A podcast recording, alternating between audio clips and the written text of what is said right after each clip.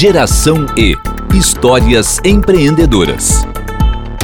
Permanecer 70 anos no mercado é um marco atingido por poucas empresas. No episódio de hoje do podcast do GE, vamos conhecer a história de uma das marcas mais tradicionais do Rio Grande do Sul. Eu sou Mauro Belo Schneider. Eu sou Isadora Jacobi. Pois é, a Bibi foi criada em Parobé, cidade distante cerca de 70 quilômetros de Porto Alegre. O nome da marca é uma homenagem à atriz Bibi Ferreira, graças à admiração que o fundador da empresa, Albino Eloy Schweitzer, tinha pela artista. Eu vou confessar, já tô até quebrando o protocolo aqui, que eu não sabia dessa história da Bibi. Sim, é eu fiquei sabendo na produção aqui do podcast, Pois confesso. então, a gente está recebendo então hoje aqui a Andrea Kohlhaus, que é a nova presidente da, da Bibi, e em seguida ela vai nos contar sobre essa história aí dessa relação com a Bibi Ferreira. Mas então, hoje a Bibi exporta 26% de toda a sua produção para mais de 70 países, incluindo a China. Produz por ano em torno de 2 milhões de pares de sapatos. Desse número, 42% são vendidos para lojas multimarcas e 32% são colocados no mercado por lojas próprias e franquias. Com uma fábrica em Parobé e outra em Cruz das Almas, na Bahia, a Bibi tem 1.500 funcionários. São 119 unidades com produtos para crianças de 0 a 9 anos, sendo 7 delas internacionais. Em abril de 2019, então, a marca passou pelo processo de sucessão familiar, como o Mauro disse, agora a presidente Andréia, que está aqui com a gente. Antes era o Marlinho, o pai dela, que ficou no cargo por 30 anos. E então vocês passaram por esse processo recentemente, né, Andréia? Sim. Seja bem-vinda aqui ao podcast Obrigada, do. Bom, pra começar, como chama Histórias Empreendedoras, a gente quer saber muitas curiosidades aí dessa história da Bibi Ferreira, mas é, a gente queria que tu começasse contando a tua trajetória dentro da Bibi, como que começou. Uhum. Bom, eu já estou na Bibi há 25 anos, então ah, desde quando eu entrei na, ingressei na faculdade, eu já sabia que eu queria viver o mundo da administração. Inclusive na minha infância, né, eu brincava de certa forma com administração, nas, na, na- com, com as bonecas na época, né? E quando, quando entrei para a faculdade eu escolhi, né? Eu optei pela, pela administração e pedi, né? Pedi pro, pro meu pai, ah, eu quero uma oportunidade de começar a trabalhar. E comecei a trabalhar como office girl na, na época, né? Passei por diversas áreas e apoiei também diversos projetos, né? Estratégicos aí nos últimos anos. Então, ah, né? Agora nos últimos sete anos aí, meu pai é, colocou a intenção de, de realmente é, partir para o conselho, para ficar mais na presidência do conselho, né? Mais na questão estratégica. E há sete anos atrás ele nos provocou: olha, a empresa, a empresa não pode morrer, um dia a gente vai morrer, mas a gente precisa começar a trabalhar desde agora a sucessão, porque a, a primeira para a segunda geração a gente teve né, uma sucessão bem traumática, porque a empresa passava por uma situação financeira né, muito grave, até era um- uma década, né,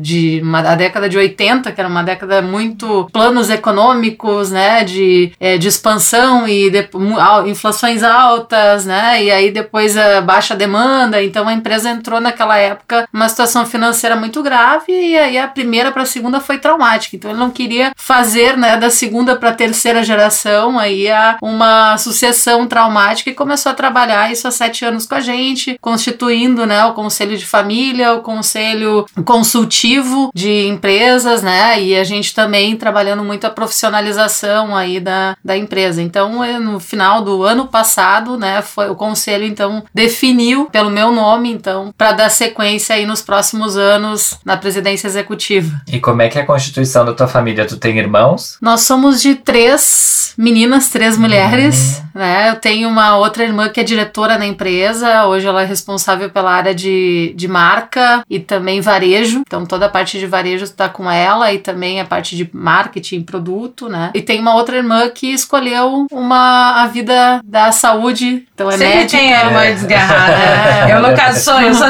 somos em três irmãs e eu sou essa pessoa, que as minhas duas irmãs Sim. são da área da saúde e eu virei jornalista. Tem a irmã do contra.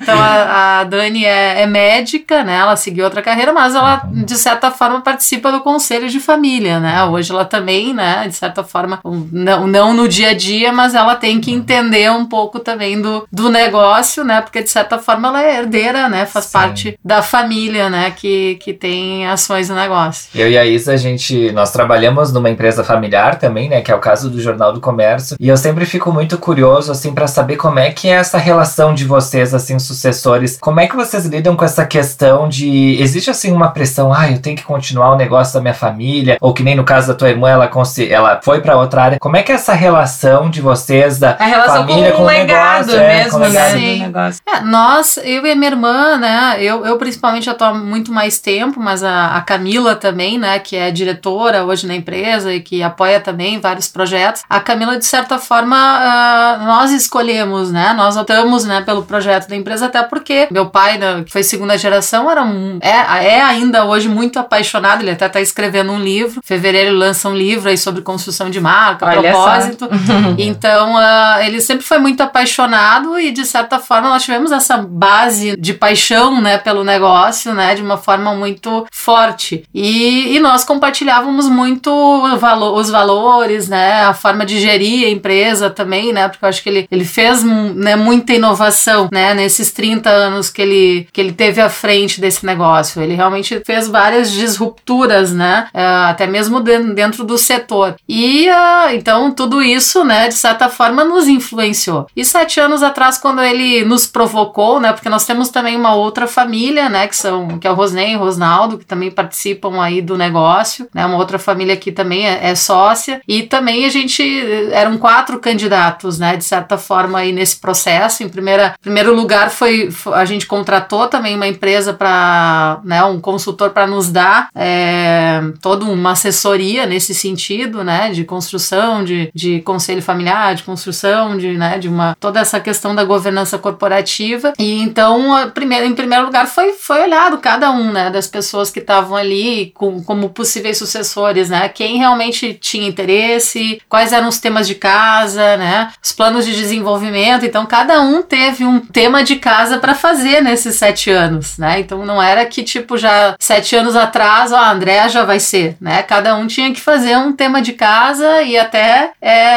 né, teve gente que, ah, não estava casado, tinha que casar, tinha que formalizar, né. Então, uma série de, de temas de casas em todos os âmbitos, Que é uma né. responsabilidade muito grande. Sim, então, ah, né, e aí no, no final do ano foi colocado, e vai ter também toda uma, uma, uma métrica em cima, né, que não é que se- eu seja eterna agora por 30 anos como, como foi meu pai, eu assumo aí para uma avaliação inicial de quatro anos, e aí depois, né, vai sendo revisado, né, como é que vai, vai ficando a, a gestão. né. Tu disseste que vocês chamaram uma empresa, então, para ajudar nesse processo durante esses anos. Eh, Qual que é a importância desse olhar externo nas empresas familiares? é justamente para colocar né, uma situação mais profissionalizada, né? na- e não, não ficar só essa coisa do sentimento, né? Mas a gente realmente poder é, olhar né, essa coisa da, da sustentabilidade do negócio, né? A gente precisa separar três variáveis que são importantes aí, né? Uma questão é empresas familiares, uma questão é a família, né? Outra questão é a gestão, né? A, a profissionalização dessa gestão e outra é a questão da sociedade. Então esses, esses, essas três variáveis, né? Precisam estar bem resolvidas, precisam estar bem equilibradas, né? Para o sucesso do negócio. Então é, todas essas, essas frentes aí elas precisam ser trabalhadas. Então desde também conselhos de, de ética, né? E conduta, né? Precisam ser revisados, né? E construídos. Como né, um sócio entra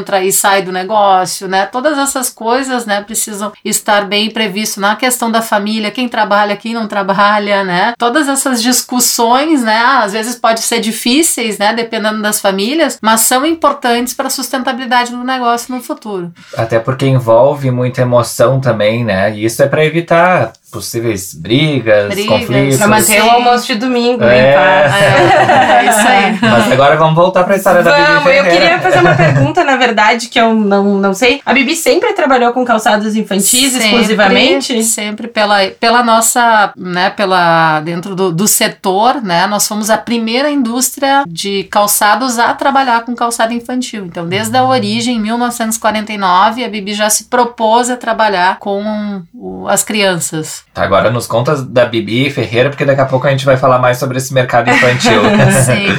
O meu avô, quando iniciou um negócio lá atrás, né, em Parobé, na época, era uma era fazia era um distrito de Taquara, da cidade de Taquara, né, ela, se- a Parobé se emancipou em 82, então ele ele tinha um cinema. Hoje até não existe cinema em Parobé, mas ele tinha um cinema em 1949, por ali, logo no início ele tinha paralelo em cinema, ele gostava muito de filmes, né? Dessa, dessa parte de artes. E aí, como ele gosta, era uma das, né? Ele gostava do Procópio Ferreira, né? Da, da Bibi Ferreira e tudo mais. E achou que era o nome, né? Tinha a ver também com, com o calçado infantil, com É, o mundo uma- infantil, né? Bibi. Uhum. E, e da- daí que surgiu, né? O nome Bibi pra empresa e que a gente segue até hoje. Hoje em dia tem tanta estratégia, né, Pra pensar o nome da marca, a mais eficiente, a que vai passar mais mensagem, e nesse caso aí foi bem uma questão emocional É também, emocional, né? né? E muitas pessoas até nem imaginam que surgiu daí, porque tem muita ligação, né, com a criança Sim, mesmo. até porque o nome. o- a, a fonética do B é. É. uma das primeiras que as crianças começam a falar, Sim, né? O Ba. Bi mesmo, então é, é bem curioso, assim. A gente achou que tinha mais estratégia É. por trás. Não, não, foi uma Mas coisa acertou em mais- cheio. É.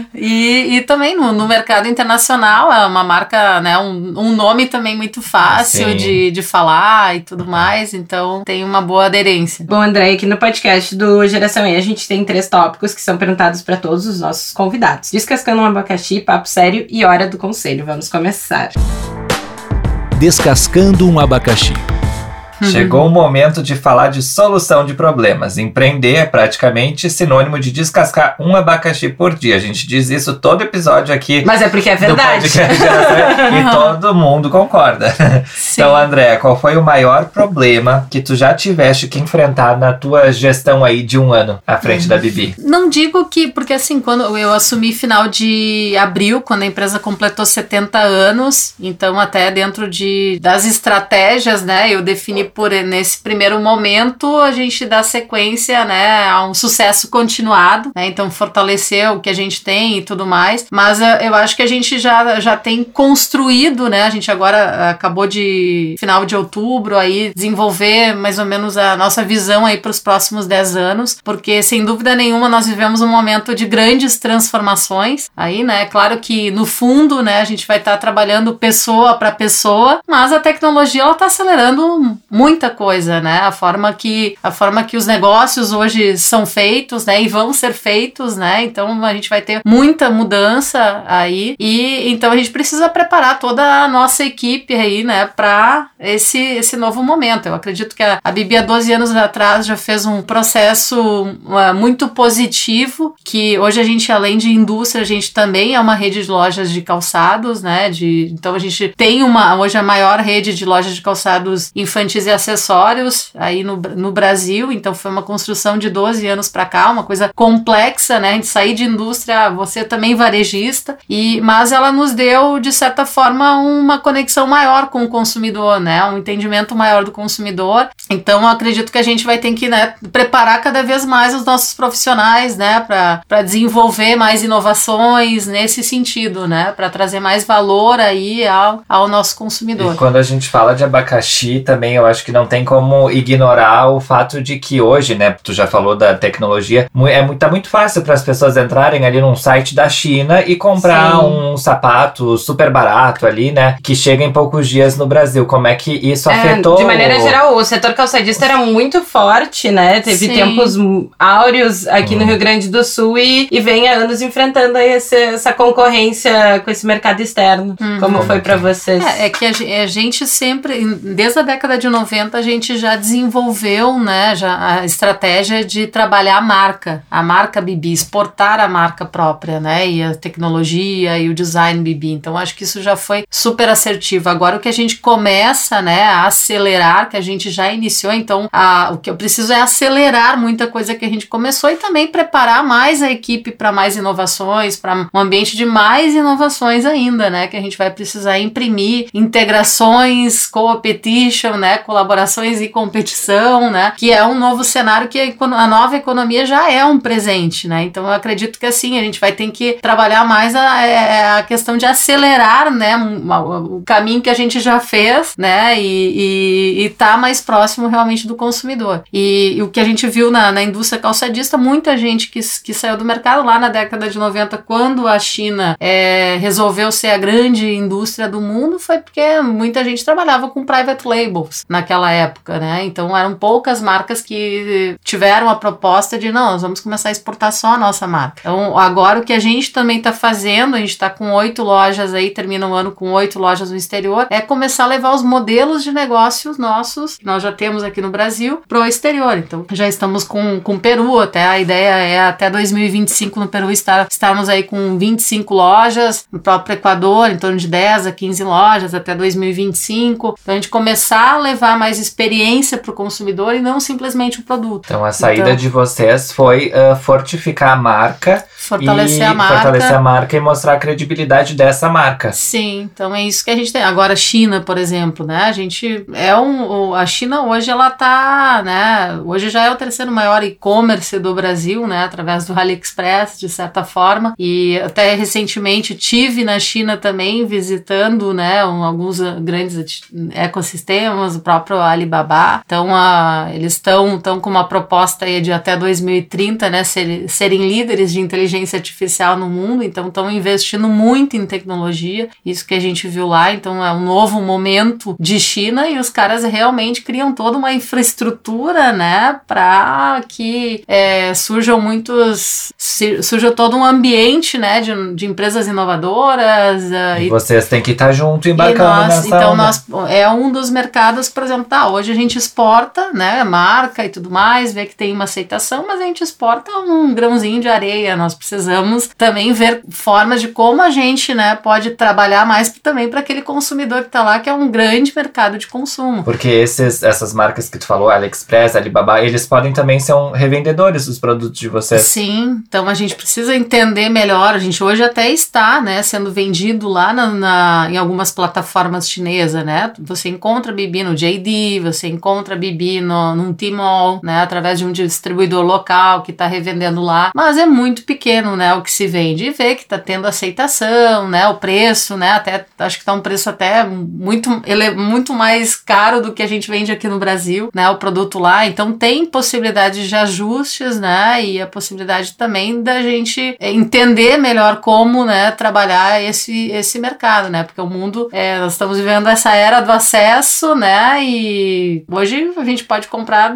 da onde a gente quiser, né, e isso é mundo. Né? E pensando nesse cenário cenário de exportação, vocês fizeram alguma mudança, por exemplo, em termos de modelo? Fizeram alguma adaptação ou são os mesmos produtos que são vendidos aqui nas lojas é, do Brasil? São os mesmos, a mesma coleção, mesmo design, né? Mesma, mesmo e a gente vai subindo a régua, né? Para essa coleção, né? Que vá para todo o país, né? Para todos os países. E qual é o diferencial dos calçados da Bibi? É, hoje por trás né, desse diferencial, a gente tem muito a questão do propósito da marca, que é para criança ser criança. Então, nosso propósito é contribuir para um desenvolvimento feliz e natural da criança. Hoje a gente vê muito estímulo para que a criança corte, né, essa, é, pule essa fase, né, e é uma, Sim, seja um pequeno adulto. É, e essa fase é tão curta, né, mas uh, todo mundo, todo adulto, né, uma das, das fases é, mais queridas da sua vida, sem dúvida nenhuma, muitas vezes é a infância. Então, nós como uma marca, né, nós é, estimulamos muito isso. Então, em termos de produto, você vai ver produtos confortáveis, tecnologias de conforto, é, design, né, moderno, porque a criança hoje também quer estar tá na moda, né? Então tem a questão de luzes, né, também. é, tem nanotecnologia em alguns materiais. Vocês encontram também hoje é a única marca, né, de calçados infantis também no Brasil que trabalha com, que tem todo um trabalho de, de não trabalhar com substâncias tóxicas nos nos produtos, então a gente tem um trabalho já com a cadeia produtiva, né, no sentido porque a criança não sabe se tem alergia num, num contato com metal, com um material do cadastro, um material do couro, né, um elemento químico que está no couro ou num tecido. Então todo esse cuidado, né, a gente já já faz para essa criança para que realmente ela possa se sentir descalço usando um bibi. Essa é a ideia. E eu tava pensando aqui agora, enquanto tava falando sobre as fases da, da criança, e eu me dei conta que, na verdade, o mercado de vocês é muito inteligente, né, em relação a negócio, e tem benefícios em relação aos outros setores do mercado calçadista, porque o infantil, a criança, ela às vezes muda de número duas vezes, três vezes num ano, né, de calçado, e isso gera recompra. Uhum. É um consumidor sim. intenso. Sim. sim, sim. Embora tenha essa oportunidade, ele é bem complexo no sentido da, da gestão, porque porque diferente de um feminino ou do infantil, né, que já tem uma, estabiliz uma estabilidade na, na numeração, nós trabalhamos com recém-nascido até uma criança que calça 37. Então, aí de 9, né, 10 anos, que calça 37. Então, você imagina que, né, as lojas Bibi, por exemplo, são de 35 metros quadrados, as nossas lojas exclusivas, que precisa ter é, variedade, né, e, e a numeração, porque o consumidor também, ele não quer chegar na loja e ser a loja do não, não tem, hum. né, ele quer chegar lá e, Sim, principalmente pensando num consumidor que às vezes é que tá ali com um bebê recém-nascido, precisa comprar, não é um consumidor que tá muito propenso a esperar, talvez a compra pela internet, Sim. ele quer viver aquilo naquele, naquele momento. Naquele momento. Então, é, né, tem esses desafios na operação, né, de como é que você não, não seja loja, não tem. Inclusive, a gente até tá usando algumas uhum. integrações com online, né, oferecendo prateleira infinita, se não tiver, recebe em casa, logo a seguida, logo a seguir, né, estamos vendo outra, já tá existindo algumas outras soluções integradas aí com online para tentar resolver essa questão. Isso é muito interessante, porque eu já contei aqui no podcast, teve uma época que eu empreendi no ramo de calçados, que eu vendia alpargatas, tive inclusive uma loja na praia lá em Capão da Canoa, e sempre aconteceu o seguinte, o cliente chegava lá, ele queria na, na estampa que não tinha o tamanho dele. Sim. e claro, como era um negócio super pequeno, a gente virava a loja do não tem, né? Uhum. Então, se tem essa solução realmente de poder depois entregar em casa, eu acho que os clientes se sentem daí muito mais uh, valorizados até, sim, né? Sim, sim, com certeza. Hum. Bom, agora nós vamos para o nosso segundo quadro, que é o Papo Sério. Papo Sério. É hora de papo sério no podcast do GE. Vocês passaram por um processo de sucessão familiar, né, André, que levou sete anos para acontecer. Como as empresas podem se preparar para viver esse momento? É realmente planejar e ter a coragem, né, de, de trabalhar, né, esse, esse ponto dentro da, daquele espírito de que realmente a, a gente pode morrer, né, e, mas as empresas não precisam morrer. Então, para isso precisa realmente, né, trabalhar esses três âmbitos, né, a questão da família, né, então tem que ser construído conselho, regras, né, deixar bem claro o papel, né, da família nesse negócio, a questão também da gestão, ser a mais profissional possível, né, também buscar isso, e a questão, né, de realmente do, dos sócios, né, da sociedade, né, então se tem problema, tem que enfrentar esses problemas, tem que resolver esses problemas, né, então em cada uma das esferas né, tem que ser analisado e tem que, né, tá equilibrado, né, pra gente poder é, trabalhar essa questão. E se realmente não tem ninguém, né, um, algum sucessor da família, não é que seja uma regra precisar ser um, que precise ser uma pessoa da família, pode, né, ser uma pessoa contratada, uma pessoa externa ou um outro profissional internamente, né, então depende de cada é, empresa, cada momento, né, o perfil realmente da empresa. Às vezes nas empresas não tem ninguém assim com o perfil, né, daí tem tem que chamar alguém de fora. Sim, e é o, e é o melhor, né? Às vezes é o melhor caminho. E as empresas familiares, normalmente, elas nascem em estruturas pequenas, né? Bom, tu mesmo falou, teu avô tinha lá o cinema, começou a Bibi, e... mas vocês cresceram muito, a gente falou ali no início do podcast, dados super expressivos, né? Que mostram o tamanho que uhum. a Bibi tem hoje. Tu acha que fica mais difícil ser uma empresa familiar, manter esse espírito de empresa familiar à medida que vai crescendo, incorporando mais colaboradores e, enfim, atingindo novos mercados? Eu acho que eu acho que o desafio para todas as empresas hoje, independente do, do né, de, de ser familiar ou não, mas é a questão da horizontalização, né? Então acho que é, no nosso caso, assim, até a gente deve fazer ano que vem também uma, um, um novo layout, mas a gente desde a década de 90 já não tem salas, né, na nossa administração e embora existem os silos, né, às vezes internos, mas é, eu digo as empresas do futuro vai ter que trabalhar mais em projetos, né? E, e times, né? Mais integrados, times ágeis. Então, eu acredito que é, essa a gente vai precisar trabalhar cada vez mais a empresa mais flat, né? Mais horizontal, né? Para todo mundo pensando no cliente, né? O cliente, o consumidor realmente no centro, né? Isso que vai ter que ser o foco. E aí não, não pode ter muito essa coisa de que a hierarquia, né? De que aquilo Sim, uma gestão distante poder, também vamos, de quem tá. Vamos ter que, né? Né, vamos, vamos ter que, para inovar, vamos ter mais erros, né, mas é, precisa, né, um ambiente muito inovador. Então, a, a, acredito que vai, vai ser muito por esse o caminho, né, que a gente já tem, mas vai ter que acelerar ainda mais isso. E nesse contexto, eu acredito que seja muito importante, que nem no teu caso, tu ter passado, tu disse lá que começou como office girl, ter uhum. passado por todas essas etapas, né, entender Sim. a importância de cada setor também dentro das empresas. Uhum, com certeza. Passei por internacionalização também lá atrás, né? E depois também fiquei alguns anos aí no varejo, né? Quando a gente teve, teve o desafio de, de entrar e implementar esse processo. Agora vamos falar um pouquinho de franquias também, né? uhum. né? Quando que a Bibi entrou nesse ramo de franquias e como é que tá o cenário hoje? Nós entramos em 2008, é, 2007 foi um ano, né, decisivo, assim, de virada de chave, então foi um ano que a gente também contratou daí uma consultoria específica de, de varejo na época para nos sensibilizar né, as nossas lideranças na, no que a gente estava já visualizando para futuro e também né, a gente começar a investigar. Então a gente fez pesquisas com consumidores, né, com grupos de mães para entender se havia essa oportunidade. E aí, em março de 2008, então, nós testamos o piloto e segundo semestre a gente começou já as primeiras franquias né, daquele ano. E, e aí foi um, foi um acerto,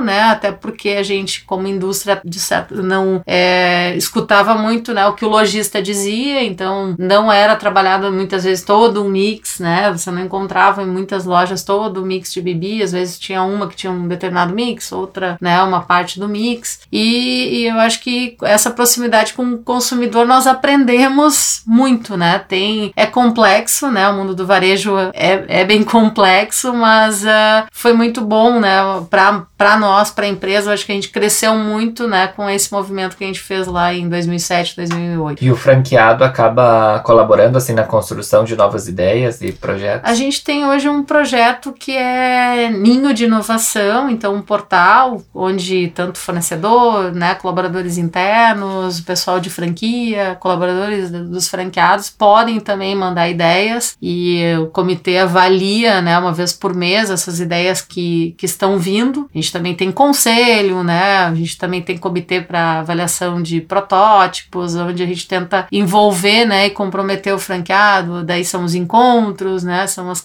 capacitações via ensino à distância, lives. Então hoje a gente também tenta fazer um trabalho, né, muito próximo do pessoal, porque a gente de certa forma tem que orientar, né, para onde, né, como franqueadora também tem esse desafio de orientar para onde a gente tem que tem que ir, né? Eu sei que agora, por exemplo, nós estamos num momento de engajar muito o pessoal na questão, olha pessoal, é, o e-commerce não é inimigo, né? Porque o franqueado muitas vezes tem lá a loja física, então a gente hoje está trazendo soluções para integrar esse, esse, esse mundo, né? Então hoje ele está pegando muitas vezes um estoque que às vezes ele não tem para atender aquele cliente na casa dele, outro num prateleira infinita que é um estoque que está lá no, no estoque do e-commerce, ou o e-commerce, né? Tá mandando o cliente para retirar produto na loja dele, né? Tá saindo o produto já do estoque dele para entregar, entregar de forma expressa para o consumidor. Então a gente está trazendo, né, soluções que não é o on ou off, mas sim os dois juntos, né? Porque né? o consumidor ele quer o que for mais conveniente para ele, ele que, que manda, ele que tem o poder.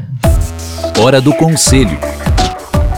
Bom, André, chegou o nosso terceiro momento, que é a hora do conselho, que é o momento de compartilhar a experiência com quem está começando no empreendedorismo. Que dica que tu gostaria de ter escutado? Acho que pode ser lá 25 anos atrás, quando tu entrou na Bibi, não precisa ser só na tua gestão, mas que tu gostaria de ter escutado, tu não escutou e vai compartilhar agora uma dica com os nossos ouvintes empreendedores. Uma dica que eu não escutei lá atrás. Deve ter ouvido muito, né? Porque uh, pai, vô, eles gostam é. de dar bastante. Mas Sim. sempre tem alguma coisa que a gente não ouviu, que não nos avisaram. Sim. Não, acho que é, é muito assim, não, uh, não ter medo, né? Eu acho que sempre a gente precisa. Porque às vezes surge, surgem oportunidades, a, a gente às vezes não, não, não vai saber, né, de, de tudo, mas a gente tem que embarcar, né? Não ter medo, ter coragem para assumir, né? Novas responsabilidades, os novos desafios, até mesmo a entrada de varejo. Ah, tô vendo, tô fazendo uma leitura que é assim, a gente às vezes desconhece todo, né? O que que é esse mundo de varejo, o que que é essa franquia, mas uh, é, uh, é necessário, né? Depois a gente vai ver que, bah, como foi bom a gente ter dado esse passo, né? Então acho que não, não ter medo aí né, realmente das coisas que a gente tá vendo que precisa, não ter medo do futuro, né? Eu acho uhum. que isso é uma, é uma das coisas. Vai vir tanta coisa que a gente precisa, né, realmente uh, ser humilde em dizer, olha, estou aberto para aprender todo dia, né? Eu acho que essa é uma, é uma lição. A gente não vai saber tudo, né, todos os dias, mas a gente vai ter que chegar todo dia, não, estou aberto para aprender, né, e para estar aí dentro desse, dessa nova economia, né, desse novo mundo aí de transformações. E esse teu conselho, acho que também vai muito próximo daquilo que tu falou do, de uma empresa mais horizontal, né, de estar tá aberto de escutar o que os colaboradores também têm, né, para trazer todo mundo tá sim, que está vivendo aquela, sim, aquela de empresa. Integrar, né, de colaborar. Então isso tudo a gente precisa trabalhar mais. E agora para encerrar, qual que tu acha que é a grande lição de empreendedorismo dessa empresa da tua família? É, eu acho que também, eu, eu acho que uma das, das palavras-chave, né, para a gente ter 70 anos é a questão de inovação. Então, eu acho que ser empreendedor é inovar, porque se a gente fosse pensar, ah, ter uma fábrica de calçados de 1949, o consumidor não é o mesmo, né? A infância de 1949 não é a mesma infância de hoje. As crianças hoje são, né, tem um, um, uma influência muito maior, tem um, um, poder também, né, de certa forma de consumo diferente daquela época. Então a gente não pode ficar parado no tempo. A gente precisa realmente inovar. E eu acredito que nesses 70 anos o que a empresa fez foi isso, né? Quando lá na década de 70 tinha muita empresa quebrando no Vale dos Sinos porque a China entrou, né? Quando a gente resolveu, fomos a primeira também indústria de calçado infantil a ir também para o varejo, né? Já tinha femininos indo, mas a gente como infantil foi a primeira. Então ter realmente essa coragem de inovar, né? Eu acho que é, é uma das chaves assim de sucesso da, da Bibi nesses 70 anos. Que legal. Então tá, Andreia, muito obrigado pela tua participação aqui no podcast do Geração E. Chegou, o nosso é, tempo tá esgotado. É sempre bom saber a história, né, dessas empresas que a gente conhece Sim. há tantos anos, usa desde criança.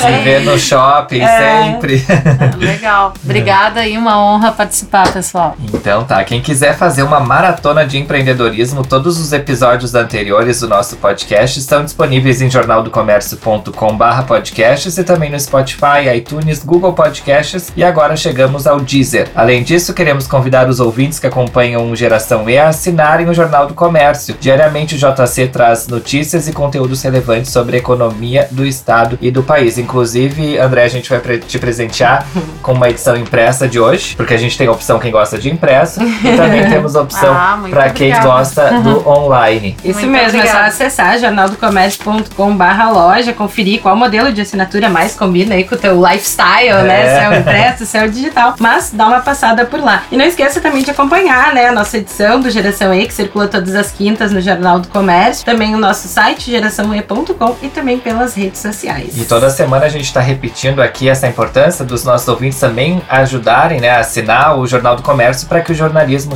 siga sendo sustentável e para que a gente possa trazer informações de boa qualidade para todo mundo nesse mundo de tanta fake news, né? ah, então tá, nós voltamos na próxima terça-feira com mais um episódio do podcast do GE. Até lá! Mais uma história inspiradora de empreendedorismo, não perde, tchau! Este podcast é produzido pelo Jornal do Comércio em parceria com o América Podcast. Acompanhe nossos outros programas em jornaldocomércio.com/podcasts.